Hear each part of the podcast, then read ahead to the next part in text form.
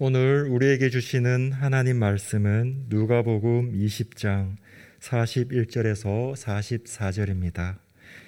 예수께서 그들에게 이르시되 사람들이 어찌하여 그리스도를 다윗의 자손이라 하느냐 시편에 다윗이 친히 말하였으되 주께서 내 주께 이르시되 내가 내 원수를 내 발등상으로 삼을 때까지 내 우편에 앉았으라 하셨도다 하였느니라. 그런즉 다윗이 그리스도를 주라 칭하였으니 어찌 그의 자손이 되겠느냐 하시니라. 아멘. 예전에 특이한 형식의 CCM 찬양을 들었습니다. 두 사람이 화답하는 형식의 노래입니다. 그 찬양의 제목이 이사갈 준비인데 그 가사가 이렇습니다. 늙음하게 믿기 시작한 할아버지, 남들은 지겹다고 덮어버리는 마태복음 1장만 읽으시네. 어느 날 어린 손주가 여쭈어 보았네. 할아버지는 정말 이상하세요. 왜 매일 여기만 읽으세요? 어흠, 아브라함과 다윗의 자손 예수 그리스도의 세계라. 아브라함은 이삭을 낳고 이삭은 야곱을 낳고 야곱은 유다와 그의 형제를 낳고 아가야 조금만 있으면 천국 가서 이분들을 모두 다 만나 뵐 텐데 이름이나 알아야 음, 인사를 하지. 처음 것들은 다 지나고 눈물 없는 곳 기쁨으로 가득한 그 나라에서 우리 다시 만나요. 이사갈 준비 됐나요? 신약 성경의 첫 책인 마태복음은 족보로 시작됩니다. 성경을 읽어보지 않으셨던 분이 성경을 읽어야 하겠다고 생각하고 구약 성경은 좀 어려울 것 같으니 신약부터 읽어야지 하고 성경을 펼쳤는데 낳고 낳고가 계속 나와 힘들었다는 얘기를 몇 번 들은 적이 있습니다. 사실 누구 누구가 누구를 낳고 누구가 누구를 낳고가 반복된다고 하지만 불과 16절입니다. 많은 그리스도인이 성경을 읽다가 족보가 나오면 거의 모르기를 작정하고 재빠르게 읽는 경우가 많습니다. 그렇게 생각하는 것은 그 족보가 자신과 상관없다고 생각하기 때문일 것입니다. 그러나 그것이 자기 직계 조상의 족보라고 생각하면 더 눈여겨 볼 것입니다. 또 만약 그 족보가 자신이나 자녀의 대학 입학 합격자 발표 명단이라고 하면 굉장히 자세히 볼 것입니다. 지금은 대학 입학 합격 여부를 인터넷을 통해서 손쉽게 확인할 수 있습니다. 하지만 과거에는 자신이 지원한 학교로 직접 가서 벽에 붙은 명단을 통해서 확인하곤 했습니다. 제가 초, 중, 고등학교를 입학하거나 졸업할 때 제 선친이 학교에 오신 적은 한 번도 없었습니다. 그런데 제 대학 입학 합격자 발표 날 아침에 집을 나서려는데 선친이 함께 가자고 하셨습니다. 저는 당황스럽기도 하고 이전과 다른 모습에 의아해 하기도 했습니다. 혼자 다녀오겠다고 말씀드려도 함께 가시겠다는 의지가 강하셨습니다. 그래서 함께 갔습니다. 대학 운동장 벽면에 수천 명의 명단이 붙어 있었습니다. 제 선친이 제 수험 번호와 제 이름을 확인하시고 돌아서서 우셨습니다. 만약 제가 그 해에 수험생이 아니었다면 그 명단은 저와 제 선친에게 아무런 의미가 없었을 것입니다. 그러나 그 해에는 아니었습니다. 마태복음 1장에 나오는 족보가 우리에게 의미가 있고 중요한 것은 그것이 바로 우리가 믿는 주 예수님의 족보이기 때문입니다. 마태복음 1장에 예수님의 족보에는 모두 41명이 등장합니다. 그 사람들이 14대씩 나뉘어 있습니다. 아브라함부터 다윗까지 14대, 다윗부터 바빌론 포로가 될 때까지 14대, 바빌론 포로에서 돌아온 후부터 예수님 때까지 14대입니다. 그런데 왜 14대씩 나뉘어 있을까요?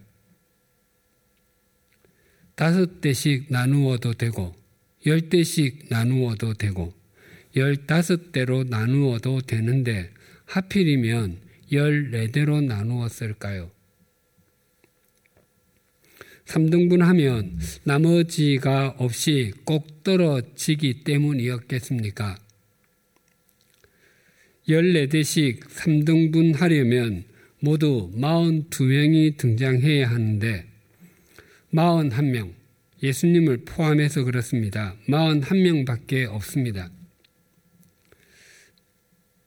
마지막 세 번째 분류 나눔에는 13명밖에 없습니다. 그리고 중간에도 14대로 맞추기 위해서 빠진 사람도 있습니다.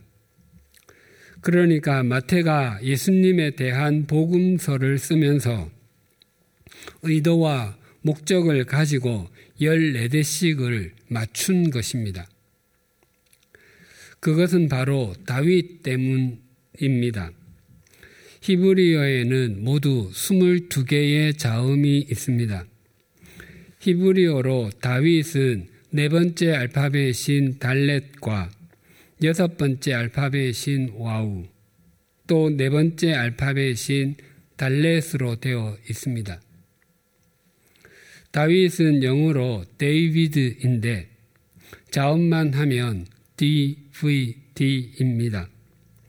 이것을 수치화시킨 것이 14입니다. 그래서 14대씩 나누었습니다. 즉, 예수 그리스도는 분명히 다윗 왕의 계보를 타고 오시는 분이시라고 하는 것을 강조하는 것입니다. 그래서 마태복음을 왕의 복음이라고 합니다. 그리고 우리가 사용하는 개혁 개정 성경 마태복음 1장 1절은 아브라함과 다윗의 자손 예수 그리스도라고 되어 있지만 영어 성경을 보면 Jesus Christ, the Son of David, the Son of Abraham으로 다윗의 이름이 아브라함의 이름보다 먼저 나옵니다. 그것은 헬라어 성경에 다윗의 이름이 아브라함의 이름보다 먼저 나오기 때문입니다. 즉, 예수 그리스도는 왕족인 다윗의 가문으로 오시는 것을 강조하는 것입니다. 그러나 오늘 본문에서 예수님께서는 당신이 단지 다윗의 자손 정도가 아니라 그것을 훨씬 더 뛰어넘는다라고 말씀하십니다. 예수님께서는 공생의 마지막으로 맞는 6월절에 예루살렘 성전으로 올라오셔서 성전에서 장사하는 사람들을 내어 쫓으시며 성전을 정결하게 하셨습니다. 그리고 그때 대제사장들과 바리새인들을 비롯한 종교 지도자들과 장로들을 비롯한 백성의 지도자들로부터 권위의 문제, 납세의 문제, 그리고 부활에 관한 내용으로 세 번 공격받으셨습니다. 그러나 세 번 모두 그들은 뜻을 이루지 못했습니다. 그런데 이번에는 예수님께서 먼저 말씀하셨습니다. 오늘 본문 41절이 이렇게 증거합니다. 예수께서 그들에게 이르시되 사람들이 어찌하여 그리스도를 다윗의 자손이라 하느냐. 당시 이스라엘 백성들은 그리스도, 즉 히브리 말로 메시아입니다. 그리스도가 오시면 당, 자신들은 모든 속박에서 벗어나 자유를 얻을 수 있다는 생각 속에 있었습니다. 그리고 그 그리스도는 바로 다윗의 자손으로 오신다고 굳게 믿고 있었습니다. 그것은 틀린 말이 아니었습니다.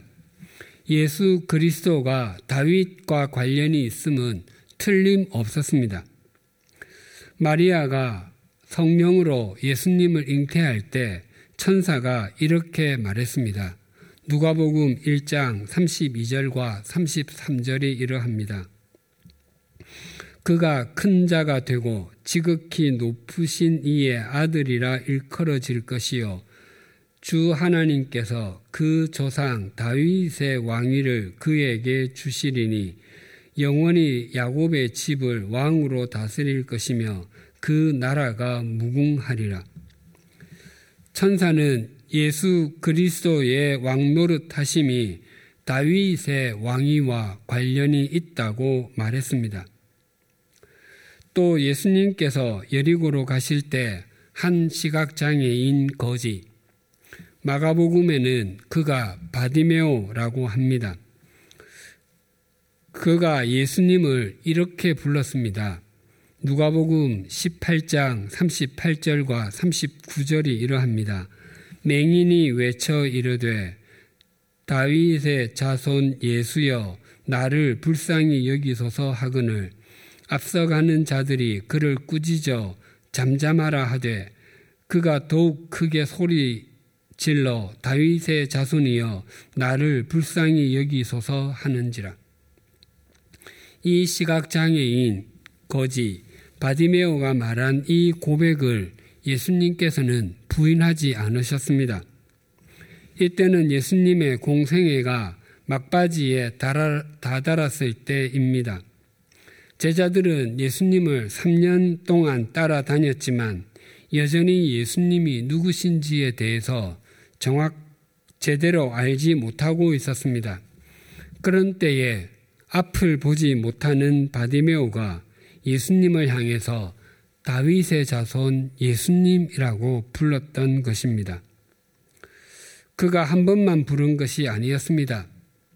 바디메오가 예수님을 부르는 것을 듣고 그의 말을 하찮게 여겼던 사람들이 화를 내며 시끄럽다고 말했습니다. 그런데도 바디메오는 또다시 다윗의 자손 예수여 나를 불쌍히 여기소서라고 소리를 질렀습니다. 예수님께서 그에게 소원이 무엇인가를 묻자 그는 보기를 원한다고 답변했습니다. 그래서 예수님께서는 그의 시력을 회복시켜 주셨습니다. 바디메우가 주여 보기를 원하나이다 라고 말한 것은 그가 시각장애인이었기 때문이기도 했지만 지금 자기 앞에 있는 분이 메시아라고 믿고 있기 때문이기도 했습니다. 예수님께서 공생애를 시작하시면서 회당에서 이사야의 말씀을 읽으셨는데 그 중에 이런 부분이 있습니다. 눈먼 자에게 다시 보게 함을 전파하며 당시 사람들은 시각장애인이 앞을 다시 볼 수 있게 되는 일이 있을 수 없는 일이지만 만약 그 일이 이루어진다면 그 일을 이루신 분은 메시아다라고 생각했습니다. 이처럼 예수님께서는 다윗의 자손으로 오신 것이 틀림없었습니다. 그러나 예수님께서는 그것은 표면적이고 그것이 전부가 아니라고 말씀하셨습니다. 42절과 43절이 이렇게 증가합니다. 시편에 다윗이 친히 말하였으되 주께서 내 주께 이르시되 내가 내 원수를 내 발등상으로 삼을 때까지 내 우편에 앉아 쓰라 하셨도다 하였느니라. 이 말씀은 시편 110편을 인용한 것입니다. 우리는 주님이라고 하면 삼위일체 하나님 중에서 가장 먼저 성자 예수님을 떠올립니다. 그러나 주는 본래 성부 하나님과 관련 있는 단어입니다. 주전 283년부터 246년까지 이집트의 왕이었던 프톨레마이오스 2세는 히브리어로 된 구약 성경을 헬라어로 번역해서 그가 자랑하는 알렉산드리아 도서관에 소장하고 싶어 했습니다. 그래서 그는 당시 예루살렘의 대제사장이었던 엘르아살에게 요청했습니다. 그래서 엘르아살은 이스라엘 열두 지파에서 각 여섯 명씩 모두 72명을 뽑아서 두루마리로 된 모세 오경과 함께 이집트로 보냈습니다. 그들이 72일 동안 자신이 맡은 부분을 번역해서 모은 것을 70인역 성경, 세투아 진트라고 합니다. 이스라엘 백성들은 하나님의 이름을 함부로 부르지 못했습니다.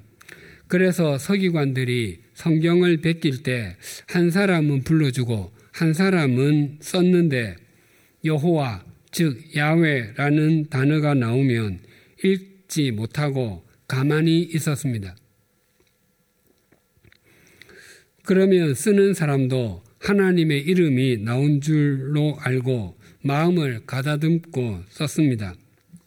대신 이스라엘 백성들이 하나님의 이름을 부를 때는 아도나이라고 했습니다. 히브리어로 된 구약 성경을 헬라어로 번역한 70인역 성경에서 아도나이를 큐리오스 주라고 번역했습니다. 그래서 주라는 단어는 1차적으로 성자, 성부 하나님과 관련이 있습니다. 우리 교회에서 예배나 성경 공부, 기도회 등을 마칠 때 축도를 하는데 늘 이렇게 합니다.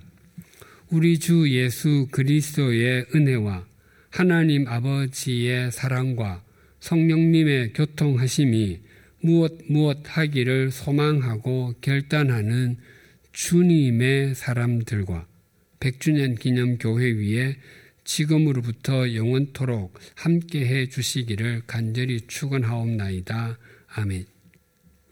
축도 중에서 주님의 사람들과에서 주님은 성부, 성자, 성령님을 모두 포함하는 삼위일체 하나님입니다.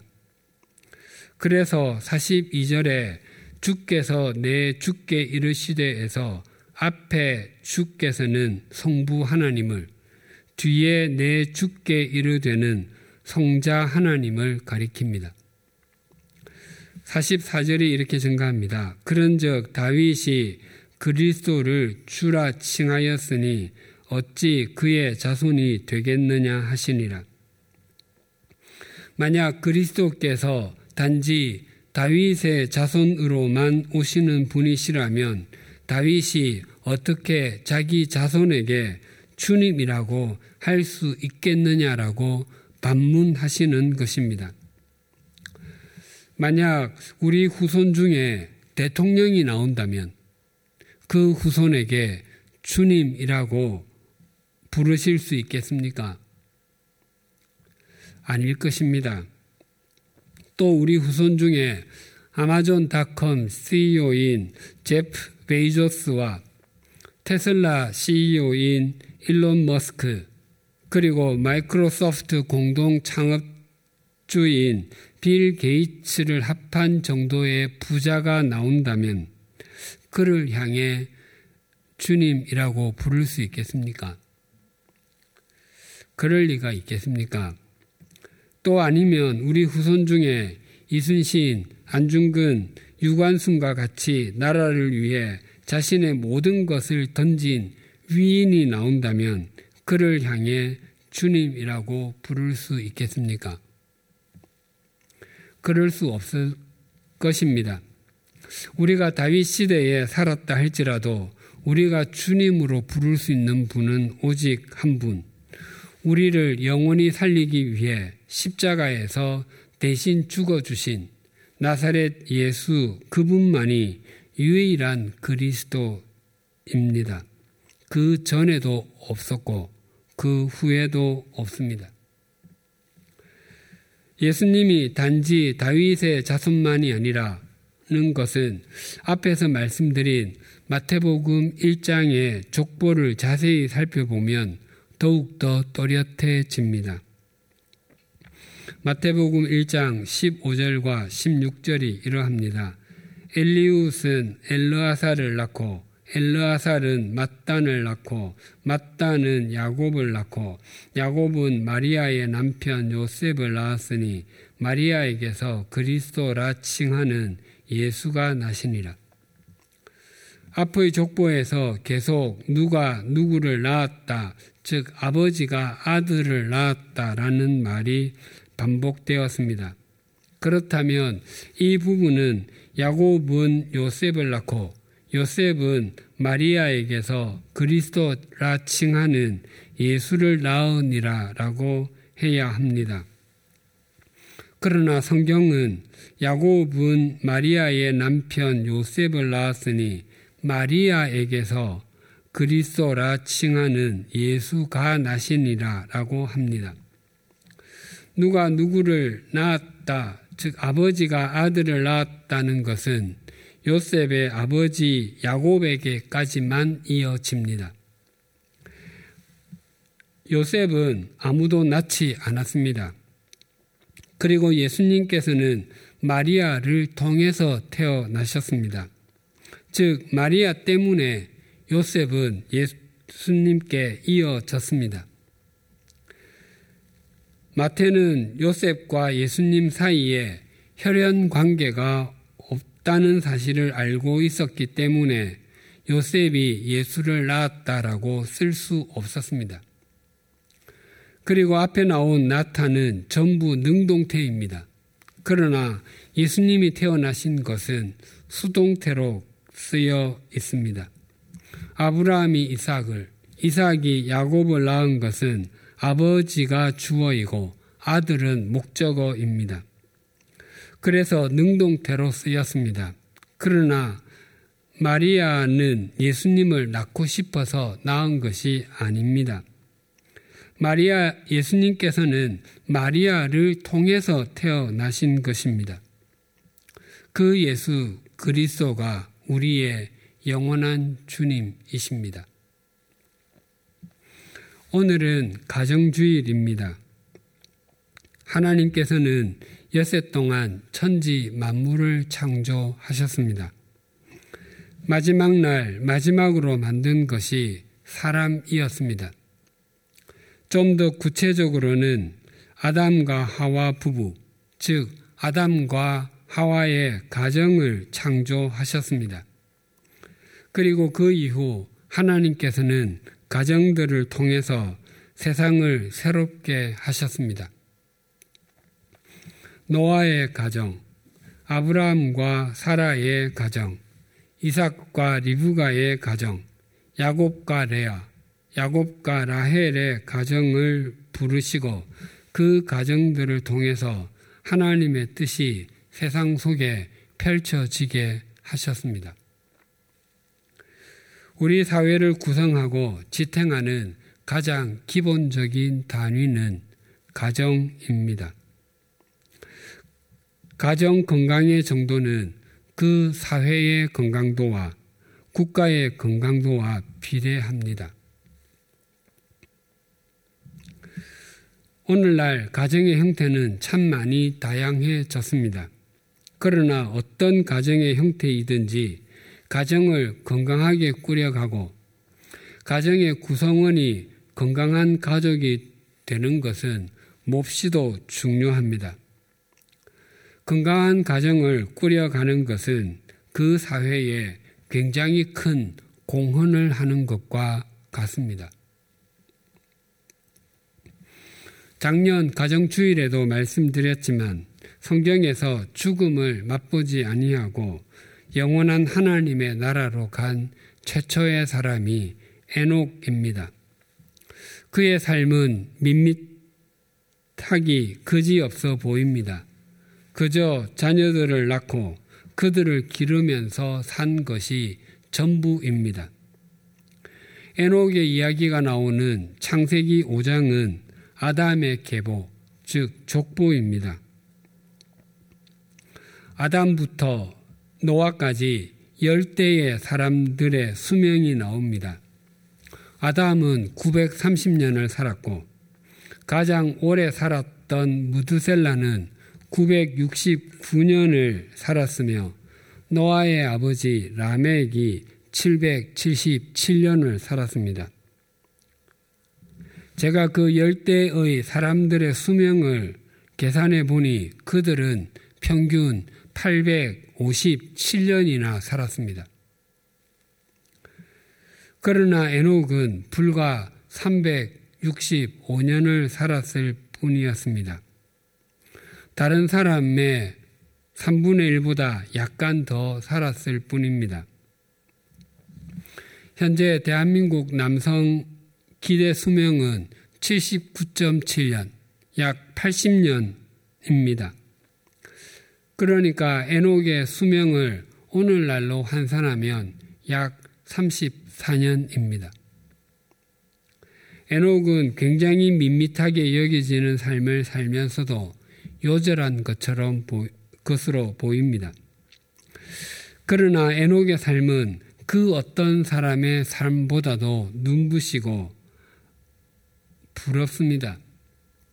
그가 300년 동안 하나님과 동행하며 자녀들을 낳고 가정을 꾸려갔다는 것은 그의 삶과 그의 가정이 매일매일 영과 진리로 하나님께 예배하는 삶이었고 하나님을 주로 섬겼다는 것입니다. 하나님께서는 그 삶을 영원한 하나님의 나라로 이어 주셨습니다. 달포쯤 전에 딕 호이시라는 분이 미국 메사추세츠주 홀랜드 자택에서 80세의 일기로 별세했다는 기사를 읽었습니다. 이분의 이름만 들어서는 누구신지 아시는 분이 거의 없으실 것입니다. 이분은 뇌성마비를 앓고 있는 아들을 태운 휠체어를 밀며 수십 년 동안 마라톤을 해온 분입니다. 아마 이분이 아들을 태운 휠체어를 밀고 달리는 영상을 한두 번쯤은 보셨을 것입니다. 이분의 아들 리익은 태어날 때 목에 탯줄이 감겨 뇌에 산소가 산소 공급이 중단되면서 전신마비 중증 장애를 갖게 되었습니다. 병원에서는 스스로 움직일 수 없는 리익을 국가기관에 맡기고 포기하라고 했지만 아버지는 그 아들을 포기할 수 없어서 집으로 데리고 왔습니다. 호이 씨는 아들 루익이 12살이 되던 때에 특수한 컴퓨터 장치를 마련해 주었습니다. 리익은 손 대신 머리를 조금씩 움직여 모니터에 자판을 두드리는 방식으로 대화할 수 있게 되었습니다. 리익이 처음 쓴 글씨는 Go Bruins, Bruins Fighting 이었습니다. 브루인스는 그 가족이 살았던 보스턴의 하키팀 이름이었습니다. 아버지는 아들이 스포츠에 관심이 있음을 알게 되었습니다. 호이 씨는 아들이 15살 되던 해에 아들로부터 메시지를 받았습니다. 아빠, 저와 같이 8km 자선 달리기 대회에 나갈 수 있어요? 호이 씨는 공군 중령으로 예편했지만 달리기 대회를 나가본 적이 없었습니다. 아버지는 아들을 휠체어에 태운 채 밀면서 달린 끝에 뒤에서 두 번째의 성적으로 완주했습니다. 그 완주 후 아들은 아버지에게 이렇게 메시지를 보냈습니다. 아빠, 달리니까 태어나서 처음으로 제 몸의 장애가 사라진 것 같다는 생각을 했어요. 그렇게 해서 호잇 씨는 아들과 함께 팀 호잇이라는 이름으로 40년 동안 마라톤 72회, 트라이애슬론, 철인 3종 경기 257회 등 총 1130개 대회를 완주했습니다. 보스턴 마라톤에서만 32회를 완주했습니다. 1992년에는 45일에 걸쳐 6,000km가 넘는 미 대륙을 횡단하기도 했습니다.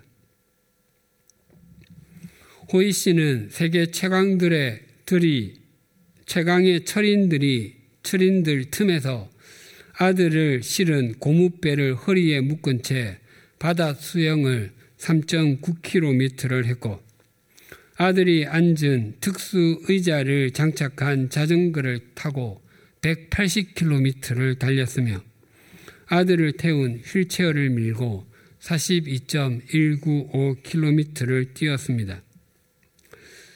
처음 마라톤 대회에 완주했을 때의 기록은 16시간이나 걸렸지만 가장 빨리 완주했을 때는 2시간 40분이었습니다. 현재 우리나라 여자 마라톤 최고 기록은 2시간 25분입니다. 마라톤 기록이 굉장히 잘 나오자 사람들은 말했습니다. 아들 릭이 없이 달리면 더 좋은 기록이 나올 것입니다. 그러자 호이치는 딱 잘라서 말했습니다. 아들 릭이 아니라면 할 이유가 없습니다. 호이 씨는 아들이 원했기 때문에 아들과 함께 1130개나 되는 대회에 참가했습니다.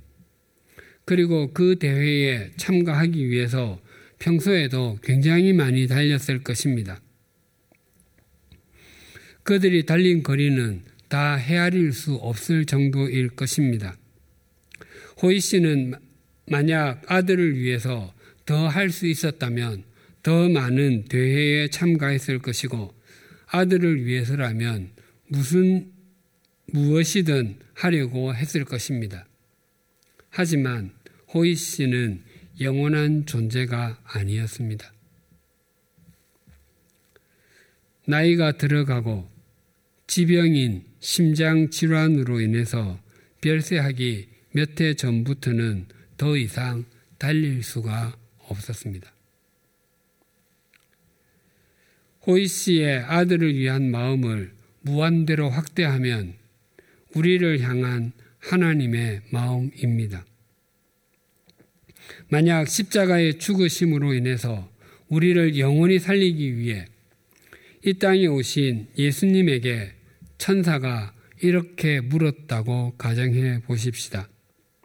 주님, 십자가를 통해 사람을 살리는 일이 아니고도 인간이 되어 세상에 가셨다가 다시 오실 수도 있지 않겠습니까?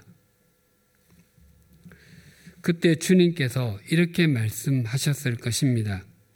사람을 영원히 살리는 일이 아니라면 내려갈 이유가 없어. 혹 삶이 어둡게만 보이고 찢긴 것처럼 보이십니까? 부부 관계, 부모와 자녀 관계, 동기 간의 관계가 어그러져 있습니까? 예수님께서는 단지 유대인을 건져내기 위한 그리스도로 오신 것이 아닙니다.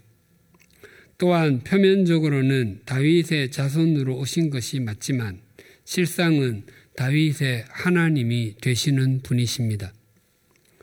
그분이 이 땅에 오신 것은 우리 자신과 우리의 가정에 주님이 되어 주시기 위해서입니다. 우리 모두 이 주님을 우리 삶과 우리의 가정에 주님으로 모시고 영과 진리로 예배하는 삶을 살아가십시다. 예수 그리스도께서 우리의 삶에 또 우리 가정에 주님이 되시는 한 우리 삶이 아무리 찢어질 대로 찢어진 것처럼 보이고 또한 아무리 만신창이가 된 것처럼 보여도 주님은 우리를 새롭게 해 주시는 분이십니다. 또한 우리의 가정이 아무리 엉망진창처럼 보여도 주님은 우리의 가정을 회복시켜 주시는 분이십니다. 또한 그런 우리, 그런 우리 가정을 통해서 또 다른 가정이 달라지게 하시며 온갖 갈등이 난무하고 이기심과 욕망이 판을 치는 우리 사회를 달라지게 하실 것입니다. 왜냐하면 다윗의 자손이신 예수 그리스도는 우리의 영원한 주님이시기 때문입니다. 기도드리시겠습니다. 하나님 아버지, 표면적으로는 다윗의 자손이셨지만 실상은 영원한 왕이시며 우리의 구세주이신 예수님을 보내어 주셔서 우리를 영원히 건져 올려 주셔서 감사합니다. 그러나 우리의 입은 예수님을 우리 주님이시라고 우리를 위해서 십자가에서 피를 흘려 주신 분이시라고 말하지만 우리의 손은 세속적인 가치관과 우리가 가진 것을 붙들고 그것을 주님과 같은 위치에 둘 때가 적지 않았습니다. 바라옵나니 우리의 입이 진리를 아무리 반복적으로 말하고 예수 그리스도를 찬양하여도 우리의 중심이 주님을 주님으로 모시지 않는 한 우리가 그리스도인다운 그리스도인 하나님의 자녀다운 자녀가 될 수 없다는 것을 잊지 않게 하여 주시옵소서. 오늘 가정주의를 허락해 주셔서 감사합니다. 이 시대의 가정은 참 많이 위기 속에 있고 허물어져 있습니다. 또 가족 구성원들이 서로에게 순기능의 역할을 하지 못하고 역기능의 역할을 하므로 가정에서 이루어져야 할 일들이 제대로 이루어지지 못하기도 합니다. 이 시대의 가정에 긍휼을 베풀어 주시옵소서. 오직 가정을 만드신 주님의 인도하심과 역사심만이 가정을 새롭게 하실 수 있음을 고백합니다.